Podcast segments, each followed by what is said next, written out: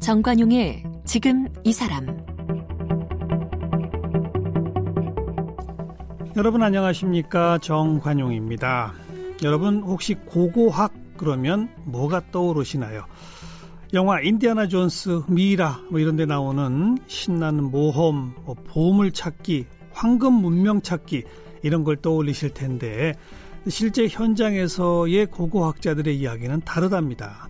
지난 삼십여 년간 세계를 종횡무진해온 고고학자 강인욱 교수는요, 흙먼지가 자욱한 사막 한가운데서 삽을 들고 유적과 사투를 벌여야 하고 오랜 시간 텐트를 치고 야외 활동을 해야 한다.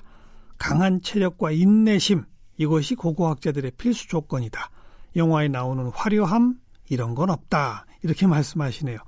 그래도 유물에 묻어있는 흙을 조심스레 긁어내고 또 깨진 조각을 이어붙이면서 어, 또 뼈만 남아있는 무덤에서 꽃향기를 맡기도 하고 토기 바닥에 남아있던 자그마한 자국에서 인간의 역사를 읽어내는 단서를 찾아내는 학문 고고학.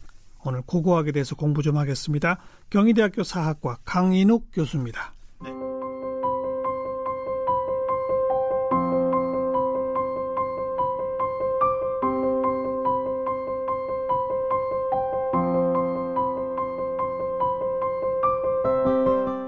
강인욱 교수는 서울대 고고미술사학과를 졸업했고 같은 대학에서 석사학위를 받았습니다. 이후 유학을 떠나 러시아 과학원 시베리아 분소 고고민족학연구소에서 박사학위를 받았습니다. 초등학교 때부터 고고학자를 꿈꾸며 살아왔고 지금도 경희대 사학과 교수로 근무하면서 고고학을 강의하고 있습니다. 시베리아를 중심으로 매년 러시아, 몽골, 중앙아시아 등을 다니며 새로운 자료를 조사하고 있고요. 여러 언론의 칼럼을 다수 연재하면서 고고학의 진짜 매력을 대중에게 널리 알리고자 힘쓰고 있습니다. 주요 저서로는 유라시아 역사기행, 진실은 유물에 있다, 북방고고학개론 등이 있습니다. 네, 고고학자 경희대학교 사학과 강인욱 교수 어서 오십시오. 네, 안녕하십니까. 경희대 사학과의 강인욱입니다. 네, 인디아나 존스 같은 고고학자도 있어요? 아, 지금은 없죠. 그렇게 했다가 다 현행범으로 걸리는데요.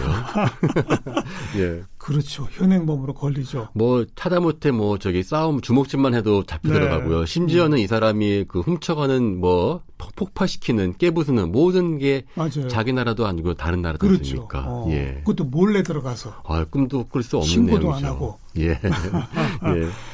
그럼 진짜 고고학자들은 뭐 합니까? 어, 대부분의 고고학자들은요, 이제 그 현재, 그러니까 현장에서 땅을 파면서 하나하나 토기 조각 하나들을 다 건져내고요, 음. 하나하나의 모든 것들을 기록하고 정리하고 박물관에다가 놓고 또 과거 사람들의 그 모습들을 음. 밝혀내는 것을 어, 주 목적으로 하고 있습니다. 그렇죠. 네. 어, 연구 대상은 뭐 무궁무진하다고 봐야죠. 고고학의 연구 대상은. 예, 그러니까 가장 많이 오해하는 게요. 공룡뼈를 찾냐고 너무 많이도 오해하는데요. 음. 공룡뼈는 제외합니다. 왜냐하면은 고생물학이죠. 그렇죠. 예. 저희의 범위는요. 사람이 살, 살아있는 모든 시간을 포괄합니다. 음. 예. 처음 그 인간이 출현하고요. 그 다음에 대상은 주로 땅속을 하지만요. 바닷속도 합니다. 네, 그리고 네. 아마 몰라요. 앞으로 된다면 나중에 또 달나라 가서 처음 달나라 밟았었던 흔적도 연구할 수 있겠죠. 음. 예, 그러니까 모든 인간의 자취가 있는 시간과 공간이 고고학의 연구 대상입니다. 그렇죠. 근데 이제 문헌이 남아있고 이런 네. 거는 그 다른 학문들이 많이 하니까 네. 그 문헌이 나오기 전 단계의 것은 고고학이 할 수밖에 없는 거네요. 예, 사실은 이제 그 주로 문헌이 없는 곳은 백 퍼센트 음. 고고학이다 하지만은요, 또 문헌이 있다고 해도 고고학은 참 중요합니다. 왜냐하면은 예컨대, 어, 조선시대에 청계천을 발굴했을 때요, 청계천에 대한 많은 기록이 있겠지만 음. 그것과 관계없이 거기서 출토되는 다양한 유물들은 네. 또 역사가 보여주지 못하는 예. 다양한 모습들을 보여줍니다. 예. 예. 아까 주로는 땅속, 네. 뭐 바닷속도 한다고 했습니다만 네. 땅속이라고 표현하셨는데 네. 그 이유는 음. 이 지하층으로 내려가면 내려갈수록 수천 년, 수만 년 된 오래전이 그게 지표면이었었죠. 예, 옛날에는. 그렇습니다. 예. 이거 우선 이 청취자분들한테 머릿속에 개념을 좀 그려봐 주세요. 예, 그러니까 이게 지층이라고 하는데요. 음. 시간이 쌓이면 쌓일수록 예, 흙이 덮여갑니다. 어. 그래서 밑에 맨 밑에 갈수록 그 연대가 오래된 거게 그렇죠, 되겠죠. 그렇죠. 예. 그런데 그럼 땅 속에 있는 걸 제가 어떻게 그 판단하냐? 예. 땅 속에 있는 것들이 그 자연적인 작용으로 예컨대 나무 뿌리가 뽑혀 올라온다든지 음. 아니면 이렇게 어, 홍수가 난다든지 해서요 흙이 이렇게 허물어집니다. 뒤집어질 수가 있죠. 예. 그러면서 그 밑에 있는 그 자잘한 유물들 미세한 한 토기표 한두 개가 땅 겉에 보이는 거죠. 예. 그것으로 이쪽을 판단하는 합니다. 네, 네. 그럼 우리 그러니까 이, 인간이 등장을 해서 그 다음에 도시를 음. 만들고 뭐 이러면서부터는 네. 흙이 안 쌓이잖아요. 어, 하지만 흙이 좀 결국은 쌓이기도 하고요. 그러니까 퇴적이 안 되면은 그 대부분 어떤 경우는 그냥 이 지상에 보이는 것도 있습니다. 그러니까요. 예, 뭐 이집트의 피라미드라든지요. 음. 사막에서 보이는 고대 도시 유적 같은 경우는 운 좋게 남아있기도 합니다. 음. 네. 그러니까 피라미드처럼 뭐 수천 년 이상 됐지만 음. 음. 그게 흙에 쌓이면 다른 사람들이 다 보이니까 가서 또 치우는 거잖아요. 이렇게 네. 인위적으로 그렇죠. 보존하면서 네. 그런 것들은 훨씬 연구하기도 쉽겠네요. 그만큼 이제 연구하기 쉽지만 또 그만큼 또 다른 그 뭐랄까 도굴의 위험도 많은 거죠. 음. 예컨대 우리나라 같은 경우도 식민지 시절이 되었을 때 일제강점기 때 현재 우리가 보이고 있는 겉에 나와 있는 대부분의 고분들은 그때 다 이미 도굴이 됐습니다. 아. 신라의 대릉원에 있는 고분들 제외하고는요. 예. 지나가다 고분 보이지 않습니까? 예. 뭐 가야 고분이나 거의 백 퍼센트 도굴되었고요.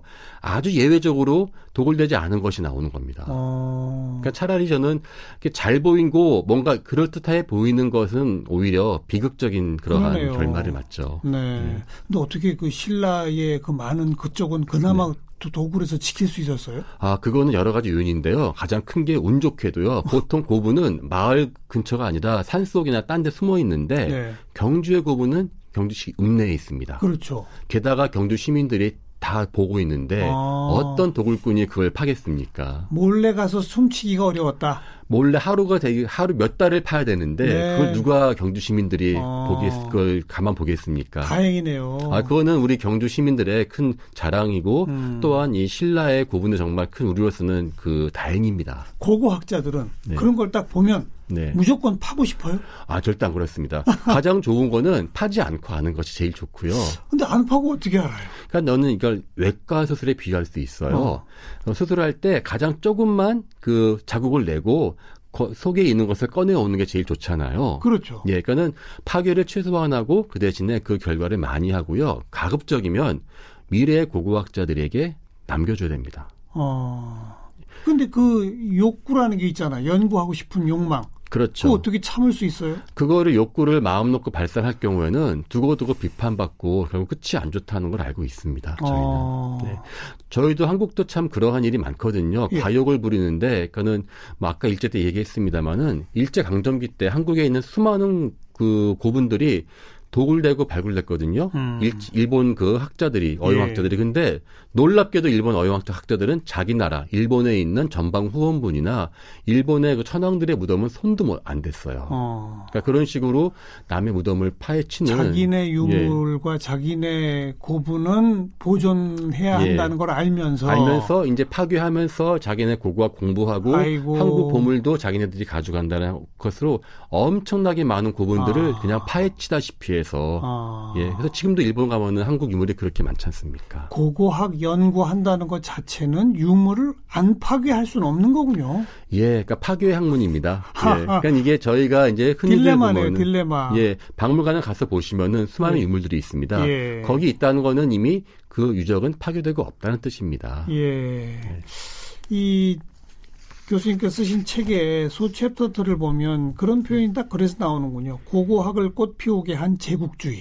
예, 저희의 가장 큰 어두운 면이고요. 남의 나라 식민지 침탈하면 음. 거기는 그냥 마구 파헤쳐버리는군요. 그렇죠. 왜냐하면 어. 이게 자기네 땅이 접수된 거니까 가장 먼저 값진 것부터 빼돌려야 되지 않습니까? 그러니까요. 예.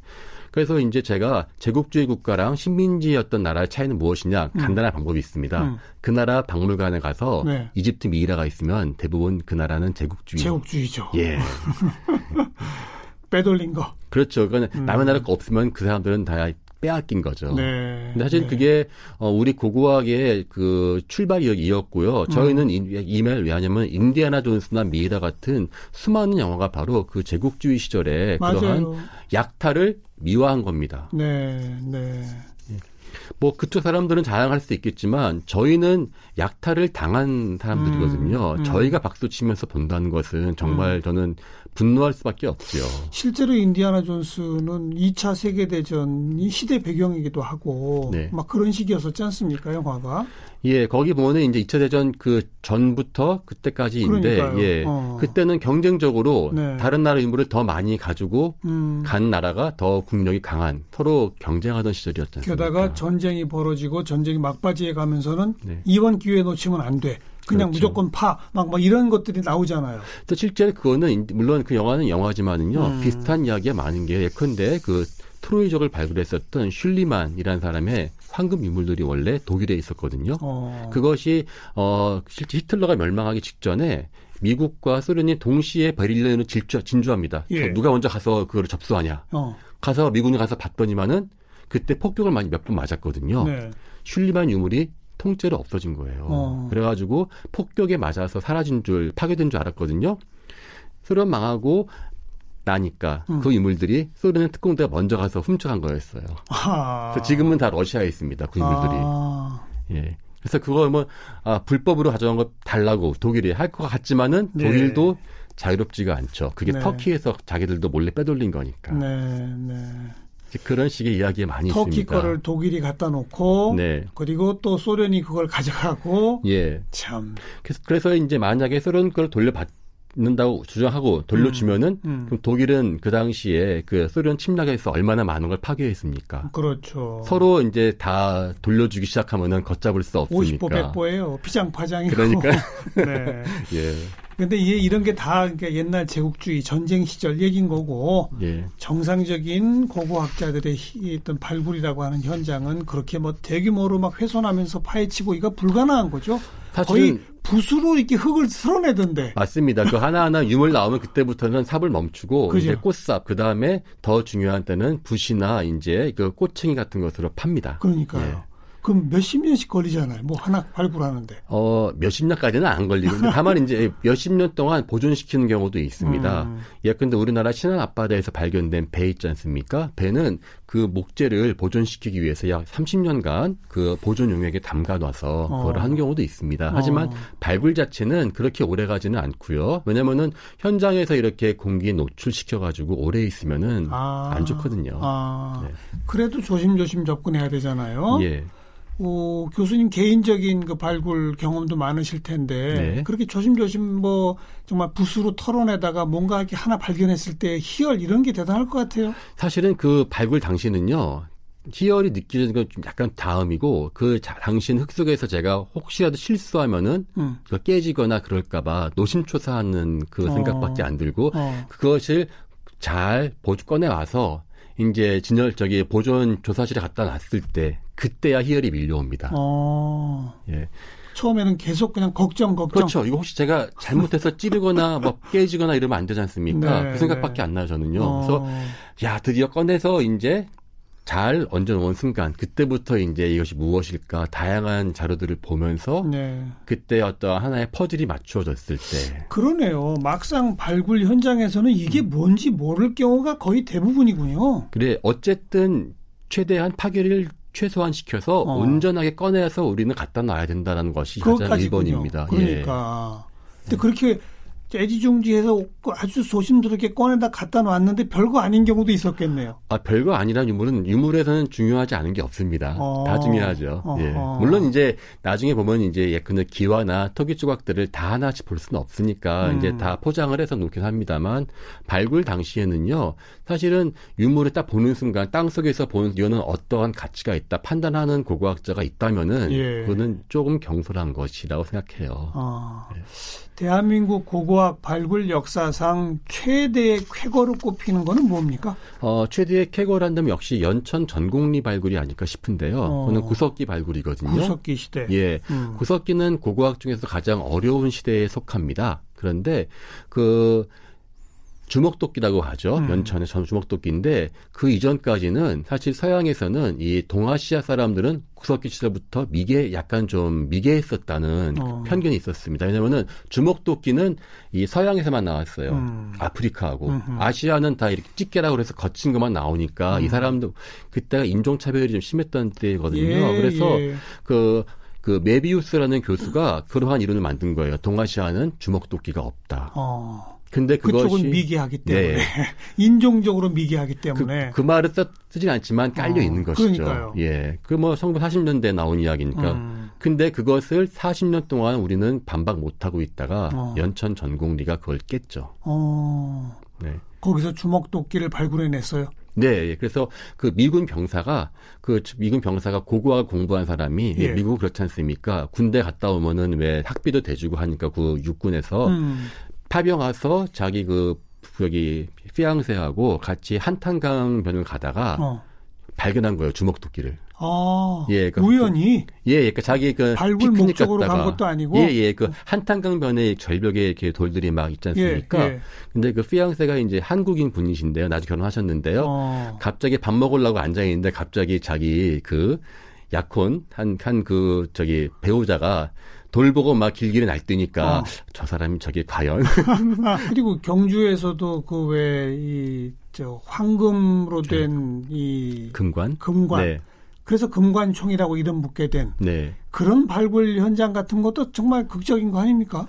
어, 사실 금관총 같은 경우는요, 이제 그 경주가 가보면은 이제 그 마을들 근처에 고분들이 있지 않습니까? 음. 그거는 이게 보이게 보이지 않게 이게 고분들이 깨져요. 음. 그러는데 우연히 고분이 다 깨져가지고 나왔는데, 그건 사실 그 우연히 주막집을 만들다가 어. 거기서 이제 담벼락을 하다 보니까는 거기서 이제 구슬 같은 게 나오니까 네. 그 동네 아이들이 구슬 가지고 노는 걸 보고 어. 그 신고를 하고 이제 발굴을 해서 금관이 어. 나왔지만, 유감스럽게도 그 일제 강, 강점기 때의 금관총은 한국인의 발굴이 아닌 일본의 식민지의 어떠한 치적을 자랑하는 수단으로 사용되었거든요. 아, 그래요? 예. 어. 물론 그 당시에 그 헌신적인 경주 시민들의 노력으로 금관을 그 둘, 음. 금관, 그 박물관을, 그 금관고라는 것도 만들고 해서 했지만은, 네. 네. 정작 그 식민지 시절의 일본 사람, 제 책에도 있는 내용인데요.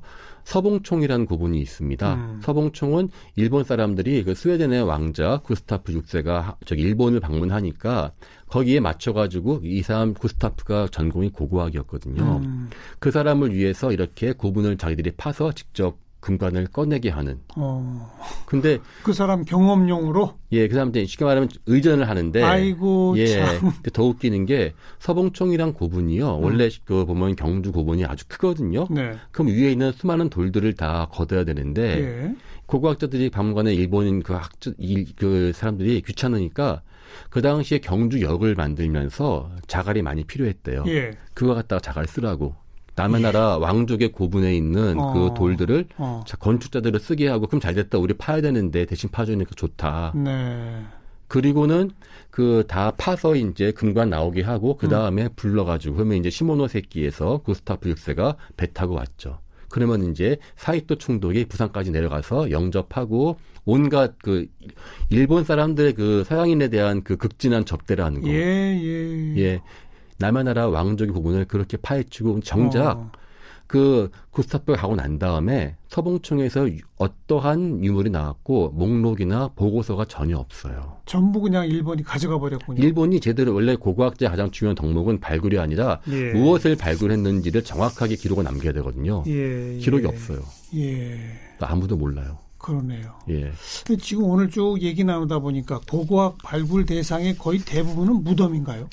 어, 사실은 그 무덤이 가장 그 온전한 유물이 많이 있습니다. 어. 그렇기 때문에 이제 많이 있지만은 사실은 꼭 무덤에 한정되지는 않고요. 과거에 사람이 살았던 모든 흔적이 다 유적이죠. 도시 유적 이런 것들. 네.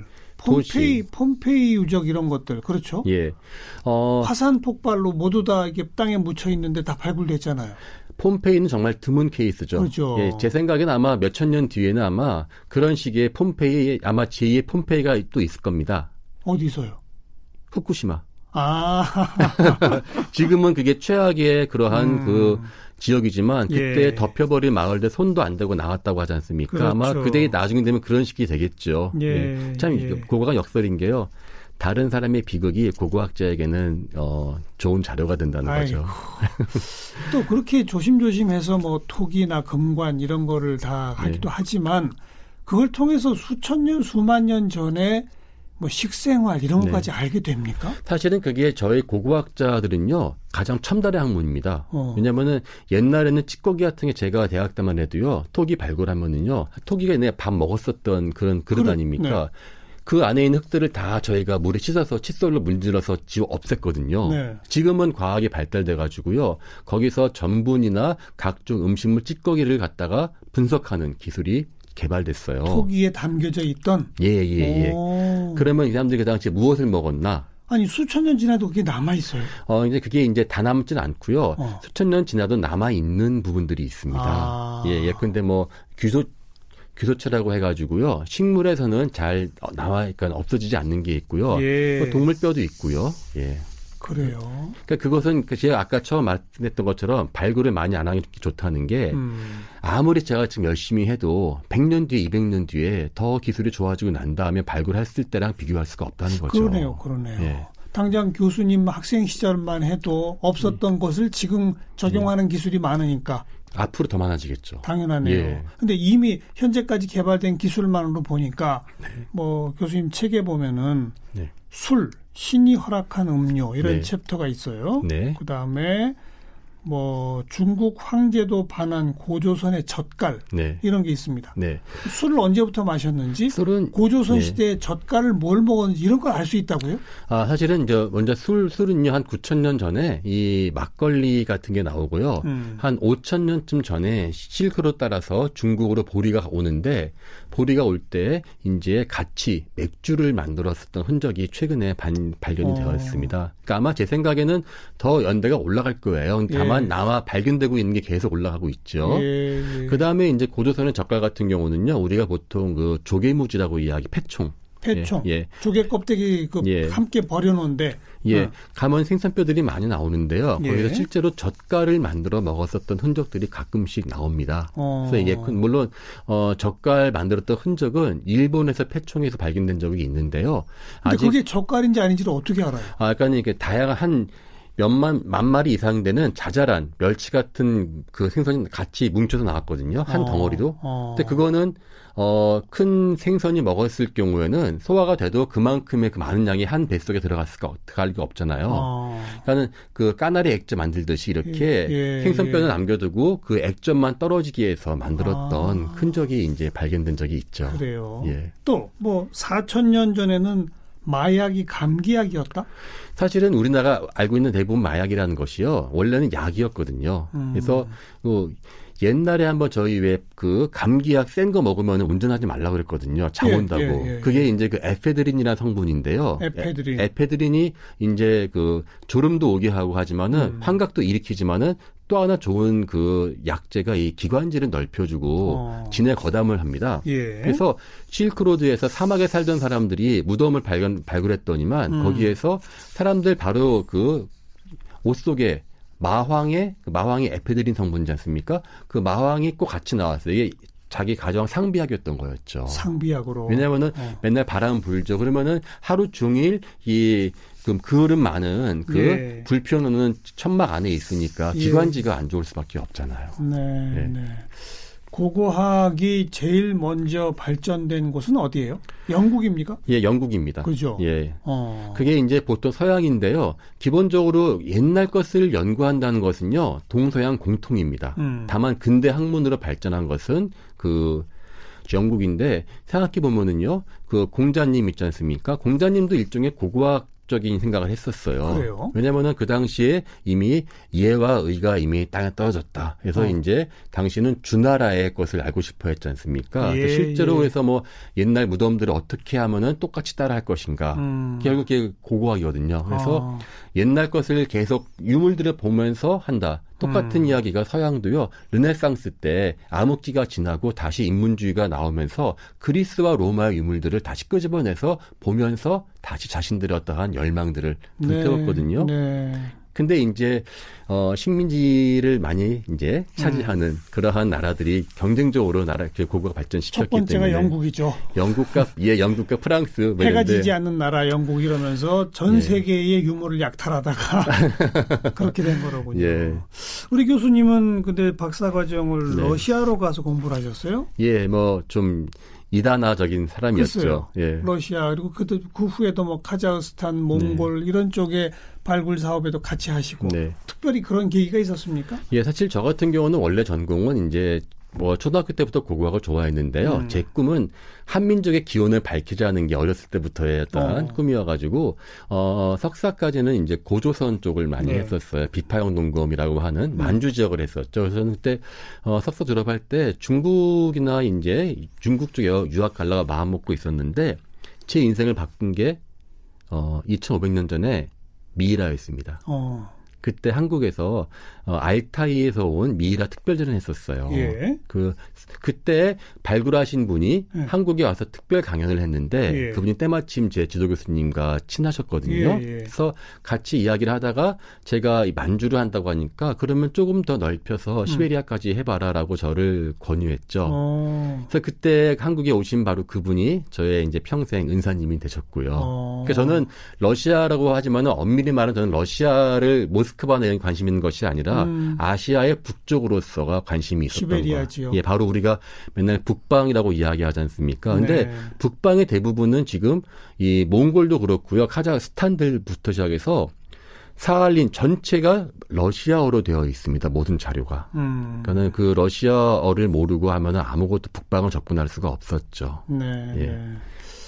그 그런 연구도 결국은 우리 한민족의 기원을 밝히는 연구로 이어지겠네요. 예, 그러니까 처음에는 목표가 되겠네요. 어, 막연하게 어디선가 우리가 왔을 거로 생각했었는데요. 음. 현재 공부하면 공부할수록 엄청난 사람이 많이 왔던 것이 아니라 우리는 네트워크를 형성해서 그렇죠. 그들과 교류하면서 뭐 사람들이 오기도 하고 우리도 예. 가기도 했었죠. 예. 그러한 일련의 과정, 우리가 섬처럼 떨어져 있는 반도가 아니라 유라시아의 일부였었다는 것을 지금 계속 밝혀지고 있고요. 음. 또 그것이 제 인생의 어떻게 보면 목표로 바뀌고 있습니다. 그게 우리 한민족 기원 시절 때부터 그렇게 됐다. 예, 그렇습니다. 문명교류의 역사는 거기로 거슬러 올라간다. 예, 아마 후기 구석기 시대부터요. 네. 그때부터 이미 사람들은 서로 다양하게 이제 그 기후의 변화에 따라서 왔다 갔다 하기도 하고요. 뭐 시베리아에서 신대륙으로 넘어갈 정도의 사람들의 어떠한 그 교류의 폭이 넓기 때문에 예. 한반도도 예외는 아니었을 겁니다. 음. 예.